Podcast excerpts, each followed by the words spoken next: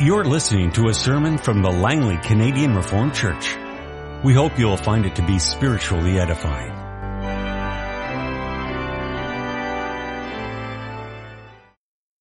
Our reading this morning comes from the Old Testament from Jeremiah chapter 29, the verses 1 through 14. This is the text of the letter that the prophet Jeremiah sent from Jerusalem to the surviving elders among the exiles and to the priests, the prophets, and all the other people Nebuchadnezzar had carried into exile from Jerusalem to Babylon. This was after King Jehoiachin and the queen mother, the court officials and the leaders of Judah and Jerusalem, the craftsmen and the artisans had gone into exile from Jerusalem. He entrusted the letter to Elasah, son of Shaphan, and to Gemariah, son of Hilkiah, whom Zedekiah, king of Judah, sent to King Nebuchadnezzar in Babylon. It said, this is what the Lord Almighty, the God of Israel, says to all those I carried into exile from Jerusalem to Babylon. Build houses and settle down.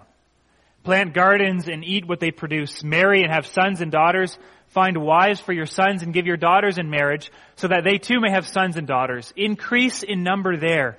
Do not decrease. Also, seek the peace and prosperity of the city to which I have carried you into exile Pray to the Lord for it, because if it prospers, you too will prosper. Yes, this is what the Lord Almighty, the God of Israel says. Do not let the prophets and diviners among you deceive you. Do not listen to the dreams you encourage them to have. They are prophesying lies to you in my name. I have not sent them, declares the Lord. This is what the Lord says.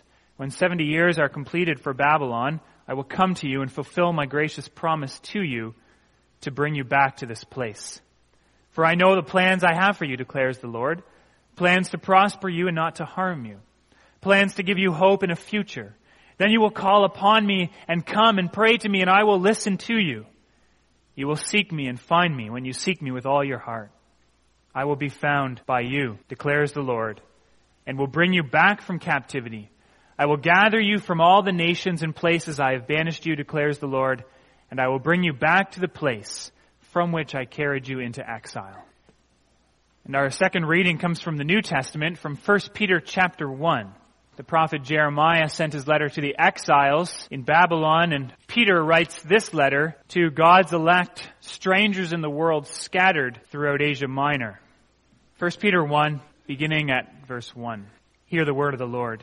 Peter, an apostle of Jesus Christ, to God's elect, strangers in the world, scattered throughout Pontus, Galatia, Cappadocia, Asia, and Bithynia, who have been chosen according to the foreknowledge of God the Father through the sanctifying work of the Spirit for obedience to Jesus Christ and sprinkling by his blood.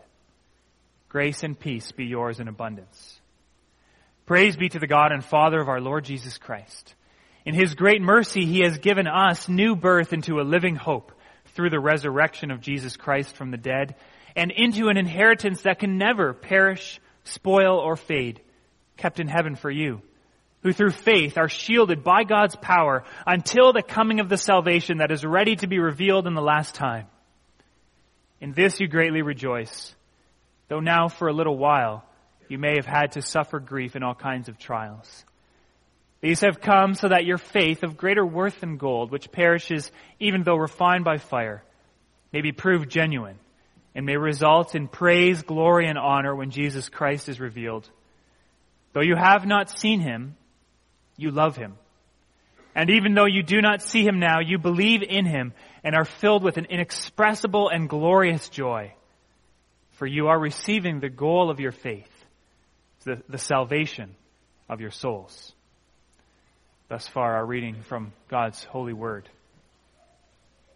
Our text this morning is Psalm 120. Psalm 120 is the first of the songs of ascents. Hear the word of the Lord as we read our text together. I call on the Lord in my distress, and he answers me. Save me, O Lord, from lying lips and from deceitful tongues. What will he do to you? And what more besides, O deceitful tongue? He will punish you with a warrior's sharp arrows, with burning coals of the broom tree. Woe to me that I dwell in Meshech and live among the tents of Kedar. Too long have I lived among those who hate peace. I am a man of peace, but when I speak, they are for war. Beloved congregation of our Lord and Savior Jesus Christ, this morning we have before us the first of these songs of ascents, Psalms 120 through 134. We don't know too much about the origin of this collection of Psalms within the Psalter, except to say that it seems fairly obvious that they come from different times, different circumstances, different parts of Israel's history. But at one time, they were all collected together to form this, what you might call a mini book or a chapter in the book of Psalms. And they've all been called the Songs of Ascent. Well, what does that refer to, that ascent? Well, it refers to the ascent up to Jerusalem. Jerusalem, Mount Zion, is high up. And for the pilgrims who would travel there to worship the Lord at the temple, it truly was an ascent. It was a walk up to the city of Jerusalem, and that is what these psalms were used for. The pilgrims would sing these psalms together or recite them. They would remember these psalms as they made their way up to Jerusalem to worship the Lord there at his temple. And there is this certain progression which, which helps in our understanding of that. Psalm 120, you can hear as we read it together, the, the pilgrim is far away from Jerusalem. And in Psalm 121, the pilgrim is making his way. He's en route and he's asking that the Lord would protect him. In Psalm 122, his feet are standing in the gates of Jerusalem. And so on through the the songs of ascents until you come to the very last one, Psalm 134, which seems to be a psalm of blessing for those who minister in the temple as the pilgrims are leaving Jerusalem once again after their time there. And so that in that way as well, this collection forms a unity. And so as we come to Psalm 120 this morning, we come to the psalmist, the pilgrim, at the very beginning of his pilgrimage. He's far away from his destination, and he's troubled by his circumstances. Each year, it's important to remember, not only was this psalm written by someone experiencing that, but each year the pilgrims would take the words of this psalm on their lips as they traveled as they made that long trek to the city of God, to the temple of God, and to the fellowship with God's people that they would enjoy there. Well, Jesus Christ has come into this world, and He is our temple. We no longer make a pilgrimage to Jerusalem because Jesus Christ is our temple, and our Jerusalem is in heaven. That's what Paul says to the Galatians. The Jerusalem that is above is free, and she is our mother. Our Jerusalem is in heaven. But that's not to say that these Psalms, and this Psalm in particular, don't resonate with our lives today. They resonate very strongly for us. They do. As we pilgrimage to that heavenly Jerusalem, as we walk through this life, the lament of the troubled pilgrim gives expression to our hearts and to our voice as we travel this long and difficult road. The psalm gives expression to our plight, our circumstances, gives expression to our hopes, to our pains, and to the purposes that God has put on our place as we travel. And so the troubled pilgrim longs for justice and peace, and we together with him. The troubled pilgrim longs for justice and peace, and he gives expression to his difficult situation. He gives expression to his certain expectation in the midst of that difficulty. He speaks of his painful separation, as well as his heart and his work for restoration in this world. And so the troubled pilgrim longs for justice and peace. First, we'll consider his troubling situation, and that's how he begins. I call on the Lord in my distress, and he answers me. There are these well-known words from the biography of Heinrich Heine. He's a 19th century German poet. I don't know much about the context of these words, but the words are, are famous. He's famous for telling someone on his deathbed who, who's asking him about forgiveness and what hope of forgiveness he has and whether God will forgive him. And he says, why of course God will forgive me. That's his business. Of course God will forgive me. That's his business. That's what he does. That's his job. Now, as I said, I don't know the context of that quote. I don't know if he's saying those words in the right context or not. But there is a kernel of truth there, isn't there? And that's the thread that I'd like to pick up this morning as we come to this distressing situation that the pilgrim is in. And that's this, that God has his business. God, there are things that God does and that his word reminds us over and over and over and over and over and over and over again that God does. That God is in the business of and what he is in the business of. We realize this morning the covenant God is in the business of hearing his people when they call on him. Do we need to be reminded of that this morning? Sometimes we do. Sometimes we do. Need to be reminded, and that's why it's all over God's Word, that God hears when we call on Him in our distress. Well, first we need to note that we are talking about here the covenant God. The covenant God. That's the emphasis behind Yahweh or Lord in all capital letters as it's given in verse 1 and verse 2 of your text. That's the name with which the psalmist calls upon God.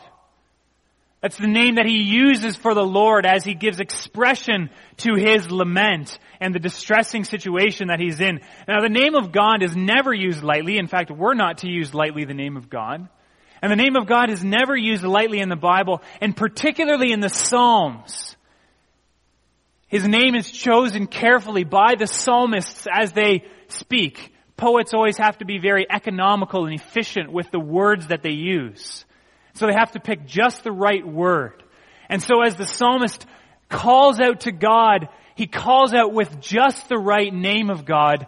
He calls out with his covenant, his personal name, Yahweh. Yahweh. And Yahweh is the name that God revealed to his covenant people.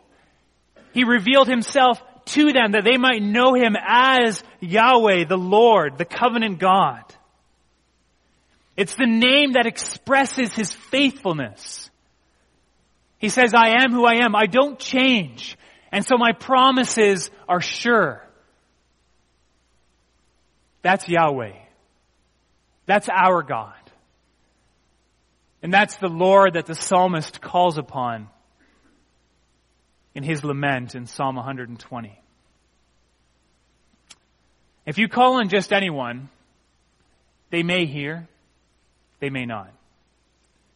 If you call to God, if you call to Yahweh, the covenant God, He will hear.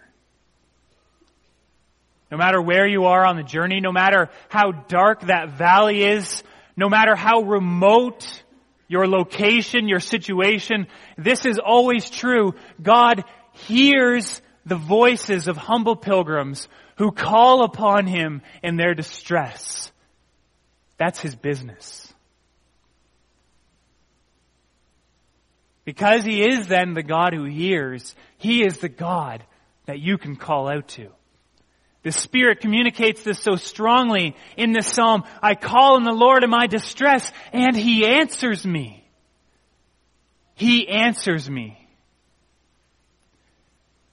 And what adds an element of beauty to this psalm is, is the liturgical use that it had among God's people. This wasn't just one situation where one of God's children experienced this to be true. This is an experience that God's people have always had. As long as God is faithful, He answers His people. As long as He is the covenant God, we call on Him in our distress and he answers us. It's not a case of just one person finding hope. This is a case of person after person, pilgrim after pilgrim, discovering the truth that when you call on the Lord in your distress, he answers you.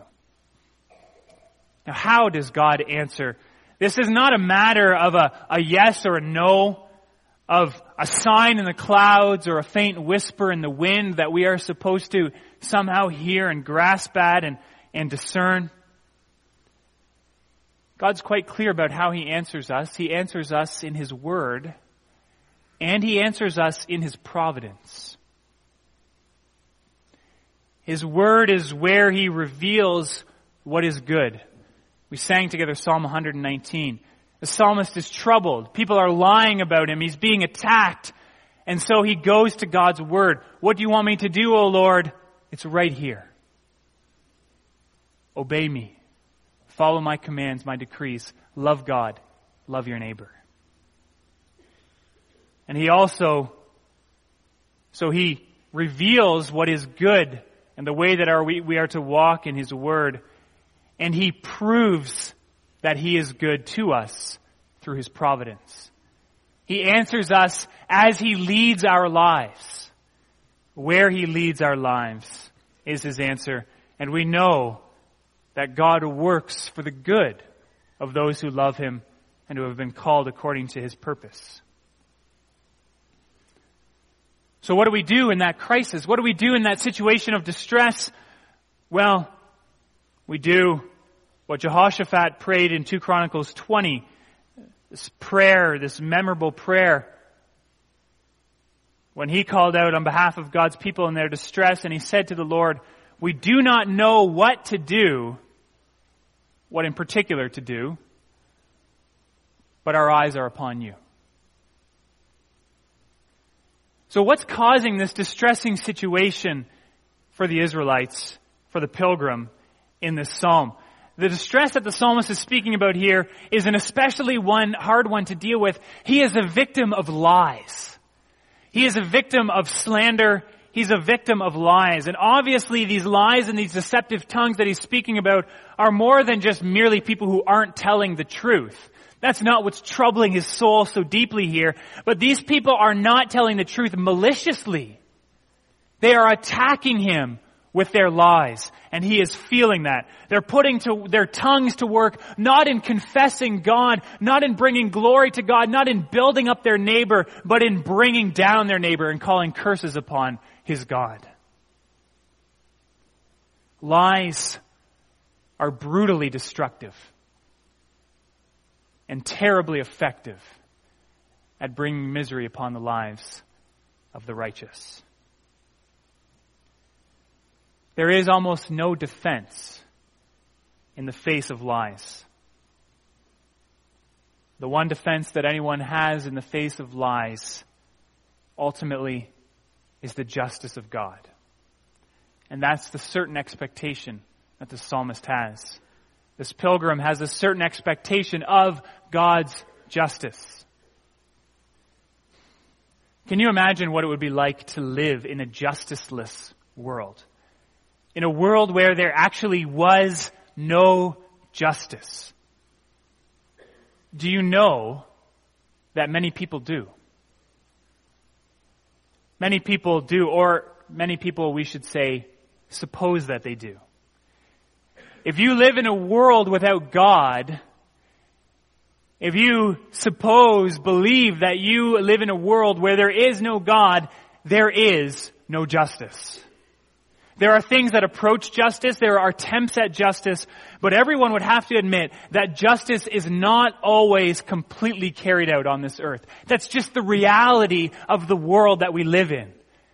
And if you end this world above your own head, and you do not believe that there is a God above you, then you must admit that there is no justice in this world.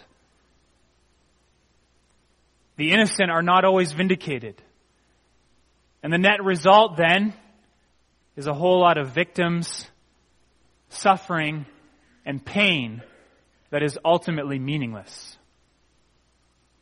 When people talk about the problem of, of pain and suffering with respect to God. If you take a first year university course on philosophy, I can guarantee you that you will talk about the problem of pain and suffering.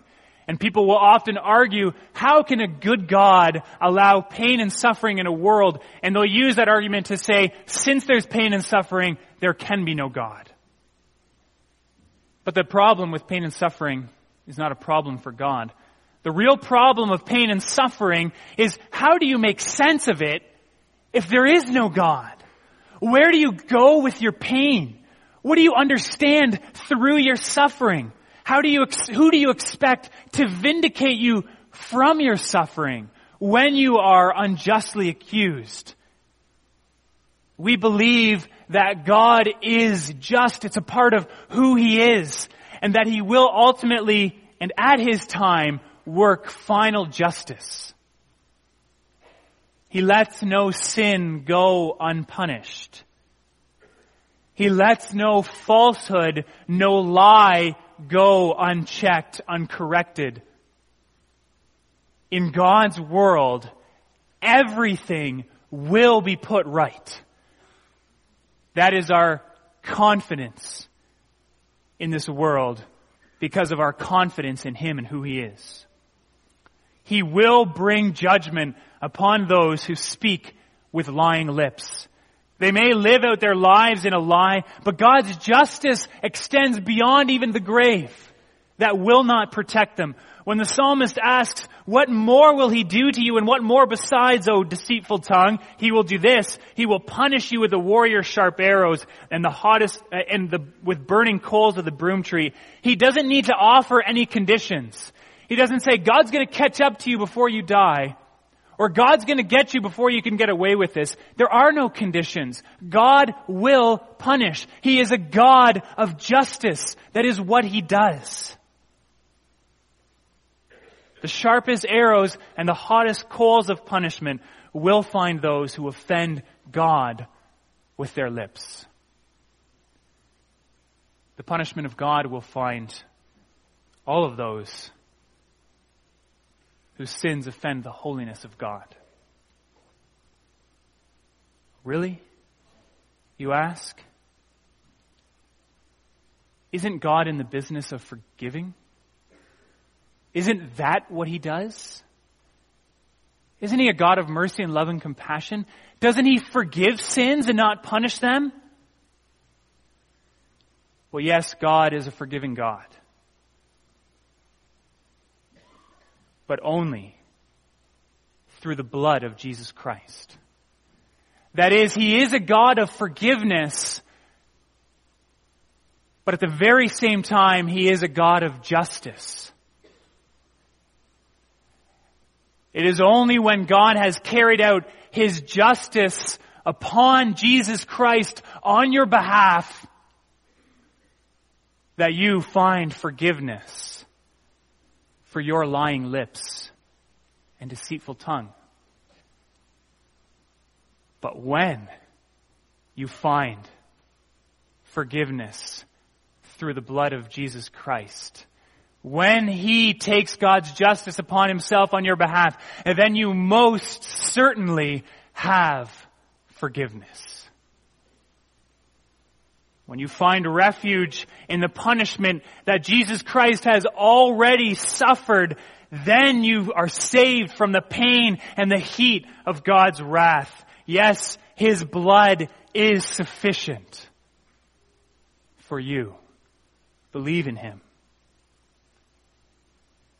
And so for God's children, for the redeemed, For the pilgrims who are walking this life, this road under their Lord Jesus Christ, heading toward Him on the road that He walked, living by faith, then the judgment of God is a wonderfully comforting and hopeful doctrine. It's so comforting and hopeful for all who find their refuge in God.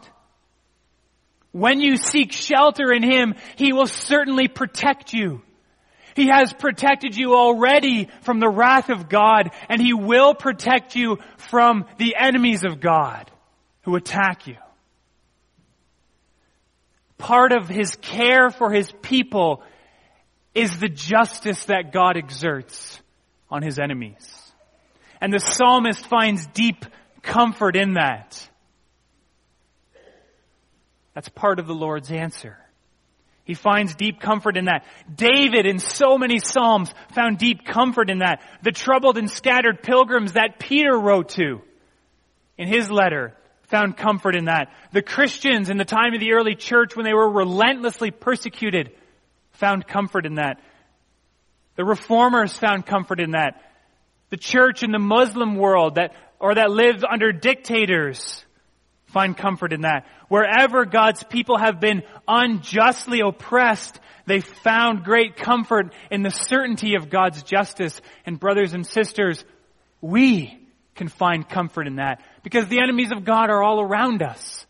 We are constantly hounded by them. And so, you can find great comfort in the justice of God. The justice that God has carried out on His Son Jesus Christ to protect you, and the justice that God will carry out on His enemies to vindicate you, along with your Lord, Jesus Christ. And so the comfort of God's justice is real. It is who He is. But at the very same time, and this is so often the, the struggle of life, isn't it? Yes, we find hope and comfort in Him, and that's real. But the trouble and distress in, of life in this fallen world is also real. We cannot deny it. It is real. There may be nothing more real, or that feels more real, in fact, than the pain that we experience in this life. And that is our painful separation. The pilgrim reflects on this pain in verse 5 when he says, Woe is me. Woe is me. What does that mean? Well, at times in scripture, this word woe is used to pronounce a, a curse on someone else. The prophets would speak woes to the, the evil nations or to the people of Israel when they were unfaithful. The Lord Jesus spoke woes to the scribes and Pharisees. Sometimes it's, it's a curse upon the enemies of God. But that is not how the psalmist means it here because there's another way in which this word woe is used. And that's a softer version, not a curse, but just to say, I am troubled. Woe is me, I am troubled. Things are difficult. I am pained, I am afflicted. That's, that's what the psalmist is giving expression to. Woe is me, I am troubled. Why? Because I dwell in Meshech and in Kedar. Meshech is an area to the north. It's either in Asia Minor or due north from where Israel is in the area of modern day Armenia between the Black and the Caspian Seas. The best guess of where Meshech is. Kedar is in sort of the opposite direction. It's to the southeast in the Arabian Peninsula. And so the psalmist says, Woe to me that I dwell in Meshech far to the north or in Kedar far to the south. why these places? What's significant about them? Did, did the psalmist actually live there? Well, probably not. They were quite far away. And certainly all the pilgrims who took these words on their lips did not live in both of these places. That's not the point. The point that the psalmist is giving expression to is that he's, he's far away and he feels it. I'm far away from Jerusalem and I feel it. I'm in Meshech. I'm in Kedar. I'm not where I belong. He's far away from Jerusalem, the city of God. He's far away from the fellowship of God's people. He's far away from, from the presence of God in the temple. And the result of this distance is pain. It's a painful separation. Woe to me that I dwell there in Meshech. The psalmist has a deep sense that this is not where I belong. This is not my home. Things are not as they should be here. Things are not right when I'm here. Philosophers have often spoken about this feeling that we have just as human beings in general. This feeling of separation, this feeling of, of things not being right. Everyone has this sense. Some people feel it deeply. They spoke of this as different things, existential angst, among other things, but they ultimately offer no solution. It's just part of life in this world. Well, Christians also have a name for this, this separation. And it's called life. It's called life in this sinful, broken world. But we have an answer for it. And our answer is that we know the one who is the answer for it. And so this psalm is a psalm for every pilgrim on their way to the heavenly Jerusalem who is not yet there, who live in that, that separation between what Jesus Christ has already accomplished in his death and resurrection and ascension and what he will finally accomplish on the last day of judgment. It's a psalm for all of us. I know where I'm going, but I'm not there yet. I still haven't arrived. And we do have trouble.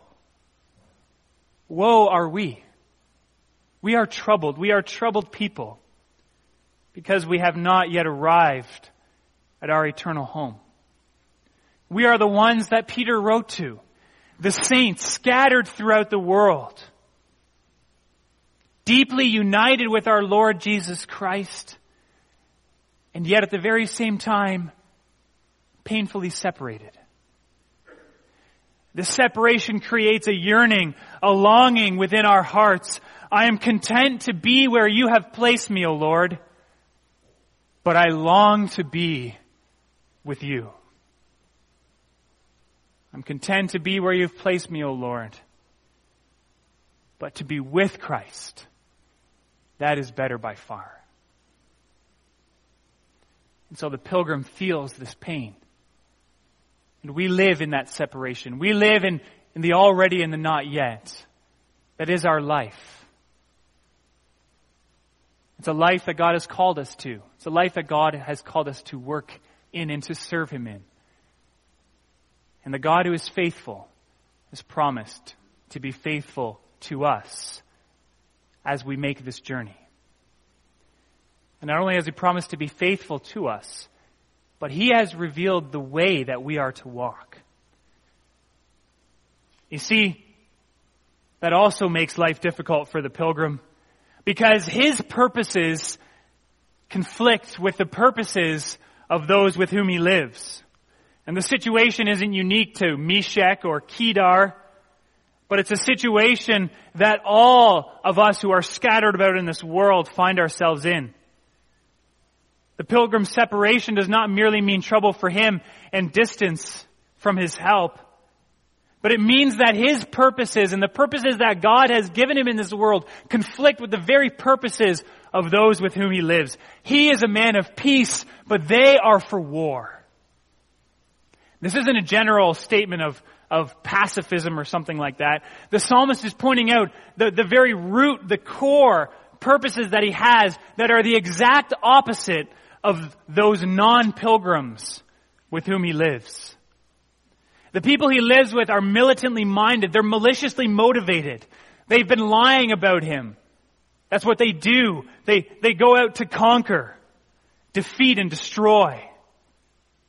A few weeks ago, we reflected on how the wisdom of this world is one that seeks its good at the expense of others. The wisdom of this world is militant. It's always putting others down in order to bolster itself up. Last week we saw in the words of our Lord Jesus Christ to his disciples how politics in this world is a game of, of gaining your own advantage at the expense of others. If you move this up one level to the realm of international politics, you see a people and nations that are for war. They're always warring, always in conflict, always fighting. Now if you move it down from that, and you bring it right down to the individual, right down to our hearts, and you recognize that that impulse for war is, is right there in the hearts of sinful people. Selfish, oppositional, loveless impulses that are deeply rooted in our hearts. And so does this warmongering spirit describe our time? Well, no, not on the surface. Our country is not actively or extremely actively at war. We don't define our existence as at war. But if you examine the hearts and the lives of our culture, then you realize that we are a culture of war. We are always on the offensive, pursuing our agenda at the expense of others. We love violence. We love conquering.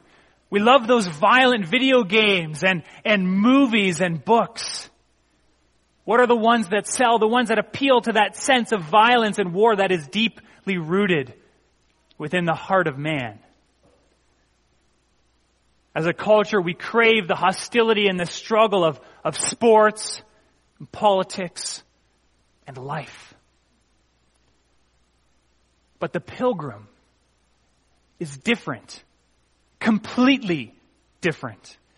He's the one who knows the Lord, and so his priorities have been radically transformed. He's not a man of war, he's a man of peace.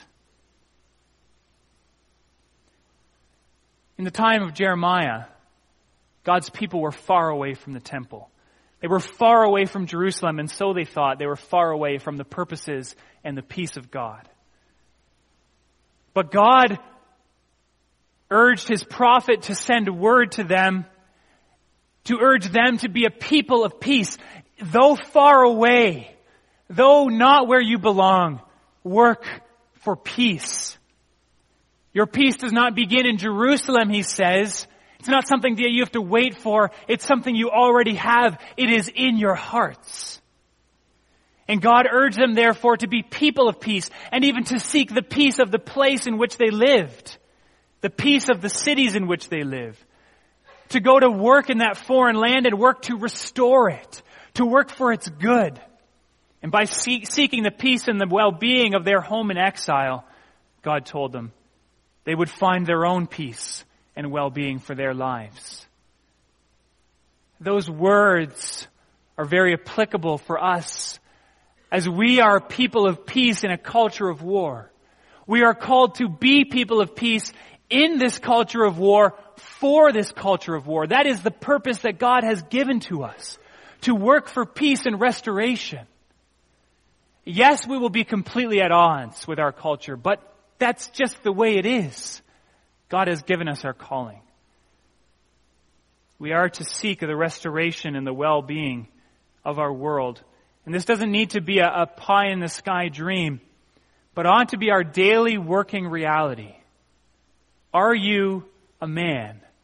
Are you a woman? Are you a child of peace? Do you bring peace into your relationships? Do you bring peace into your home? Do you work for peace at work? Do you work for peace in our community? Do you see the conflicts that are arising in our province? And do you work for peace there? Do you work for peace in our country? Seek the well-being and the peace of the place where you are living, God says, and you will find your own well-being. We live in a community that is for war, but we are servants of the Prince of Peace.